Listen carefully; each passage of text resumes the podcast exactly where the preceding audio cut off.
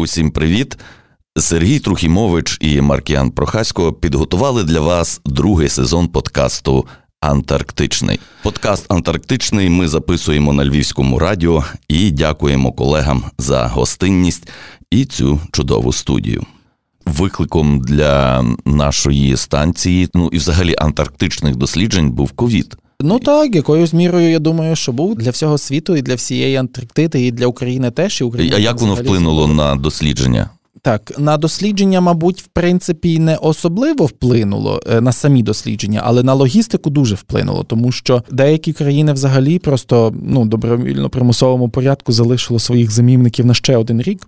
А українці на той момент ще не маючи там криголама і не маючи таких розв'язаних рук, і ну будуючи свою логістику і довезення замівників через інші країни, які закривали кордони дипломатичними зусиллями, досягли того, щоб все ж таки наші замівники і туди і заїхали, і виїхали через треті країни, і це все треба було. Ну і це також піклування про людей. Та це також піклування про людей, і це ще один доказ того, що вони в нас на дуже дуже максимально важливому місці, наскільки це реально фізично було зробити. Ну і все ж таки вдалося. Хоча це було в три заходи, здається, досить важко і досить довго порівняно з стандартними практиками.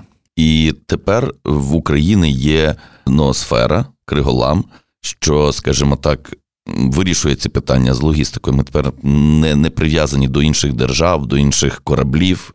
Чи як тут?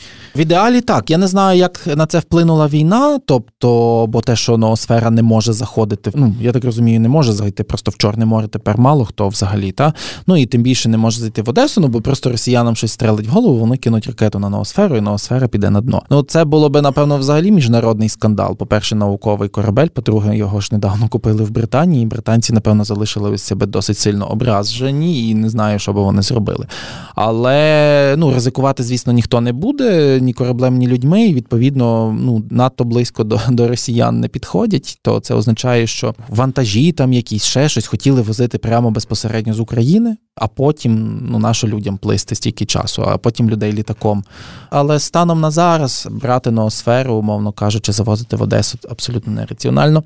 Ну тобто і раніше не було сенсу людям плисти весь цей маршрут, в принципі, без потреби і вони могли прилетіти в там в Пунта Аренес в Чилі, наприклад, е, туди корабель заходить, щоб добрати якісь продукти, і тоді вже могли би люди туди сісти і переплисти на своєму кораблі там за тих 4-5-6 днів до станції. Але, наприклад, всякі там забезпеч... ну, всякі будівельні матеріали, інструменти, обладнання і все, все, якісь продукти по можливості можна було б вести з Одеси або з Криму, як колись теж були морські експедиції, і будуть скоріш за все, сподіваюся, найближчим часом з Криму. Ви можете теж йти в Антарктиду. Чи з Одеси, але ну але зараз треба, напевно, якось теж, як і з багатьма іншими логістичними моментами, з доставкою там зерна чи ще там чогось, якось думати інакше, як узяти, звідки як доставити потрібні речі суші чи чи куди до корабля, який буде стояти, вочевидь, десь в Європі, десь в іншому місці. Але в ідеалі це все цей корабель дуже спрощує логістику. І відповідно, якщо ми говоримо криголам, це означає, що ми можемо підійти до станції в будь-яку пору року. Майже в будь-яку. Ну тобто, якщо раніше можна було підійти там 3-4 місяці, то зараз принаймні там 8-9. Напевно, коли найсуворіша зима, то можливо не резонно там якось пробиватися.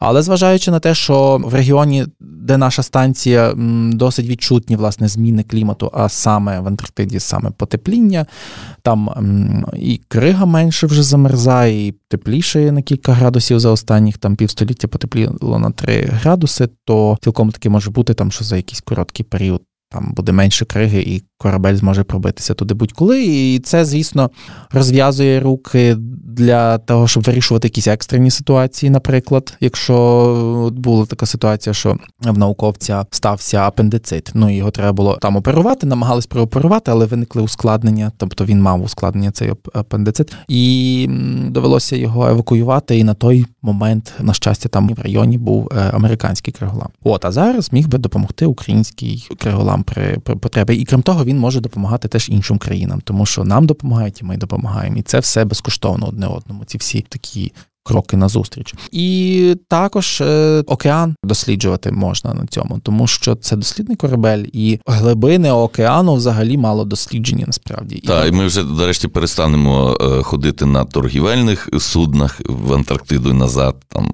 а використовувати наукові. Так, і морські експедиції можна робити, тобто це престиж теж країни. Бо я міг би знайти це інтерв'ю, але не пригадую, хто це сказав, що про космос ми там знаємо подекуди більше, ніж про нашу планету. І я думаю, що власне Антарктида і глибини океану це якраз ті. Частини землі, про які ми знаємо якраз найменше. І ще розкажи так коротко, як змінилася станція британська, коли господарями стали українці.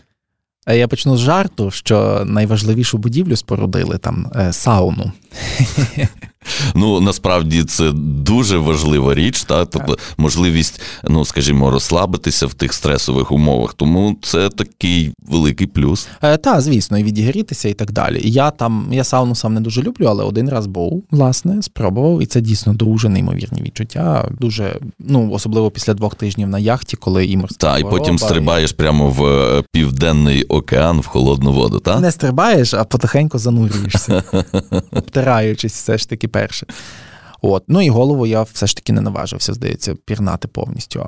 А може, може і пірнув один раз. Але, але Добре, загалом... крім сауни, що там ще? Але загалом е, більшість будівель, ну тобто структура станції, все все залишилося в такому стані, як було. Частину обладнання ми купили, частину нам передали, частину ми вже там якесь своє там мусили завести. От Генератори змінили. Так, генератори змінили не так давно на на, на нові, які мають, ну вони і нові, новіші, якісніші вже відповідно, надійніші економніші, економніші, там, економніші, і там є, напевно, менш шумні, тихіші, і там вже є якісь системи контролю, безпеки і так далі. Тобто, це генератори це дуже важлива річ, тому що якщо з ними щось станеться, станція може залишитися без тепла, світла, ну і без всього, і відповідно вона довго так не протягне. От е, і доповнилися різні дослідження, яких раніше не було. Продовжуються ті дослідження, які велися ще з початків цієї станції, коли вона була британська. А ця станція веде, здається, найдовший в регіоні, має ряд спостережень за кліматом, за погодніми умовами, відповідно за кліматом теж. І це ну це дуже цінно, можна бачити, тому що взагалі дуже багато наукових спостережень вони мають цінність, коли вони тривалі, щоб можна було робити якийсь аналіз цього. Угу, Якісь е, висновки. Так. Ну, я гадаю, що ми вже усе розповіли, що стосується українських досліджень Антарктиди усе зачепили, але розповідати, напевно, можна годинами. Навіть е, було б добре знайти ще багато, багато українців, але задали напрямок, що от вони були, вони є, і про них ми будемо ще дізнаватися. Так, е, ми якби оминули питання на хіба Україні Антарктида і дослідження, і так далі, тому що ми власне зосереджувалися на історії, щоб ми собі всі збагнули, наскільки є наша участь як така, наскільки вона важлива для знання себе, своєї історії. І ми сподіваємося, що деякі міфи в ваших головах, шановні слухачі, розвіялися, як розвіялися, наприклад, у моїй, коли я читав цю книгу, чи у моїй, коли я тільки починав займатися цією темою. І давай напевно завершимо наш сьогоднішній подкаст про українську Антарктиду. Не побоюсь цього словосполучення, все ж таки вона є, і там є українці. і Ми цим дуже пишаємося, і ми завершимо цим уривком з книги.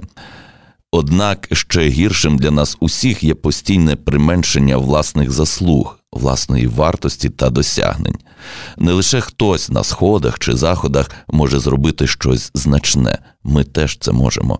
Ми нічим не кращі від інших, нічим не гірші, просто перебуваємо на своєму етапі нашого шляху і у своїх унікальних обставинах.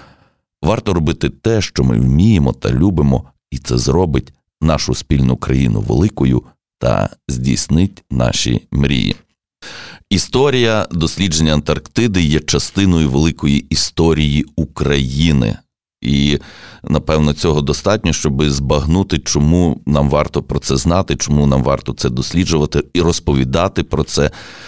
І дякуємо вам за увагу. Сподіваємося, вам було цікаво слухати про наші українські досягнення. Дякуємо нашим колегам Львівському радіо за цю чудову студію і за можливість записувати цей подкаст. Дякуємо так і до наступних зустрічей. Надсилайте нам свої історії про Антарктиду, шукайте ці історії, можливо, вони є перед з вами, може, сусіди, друзі, колеги.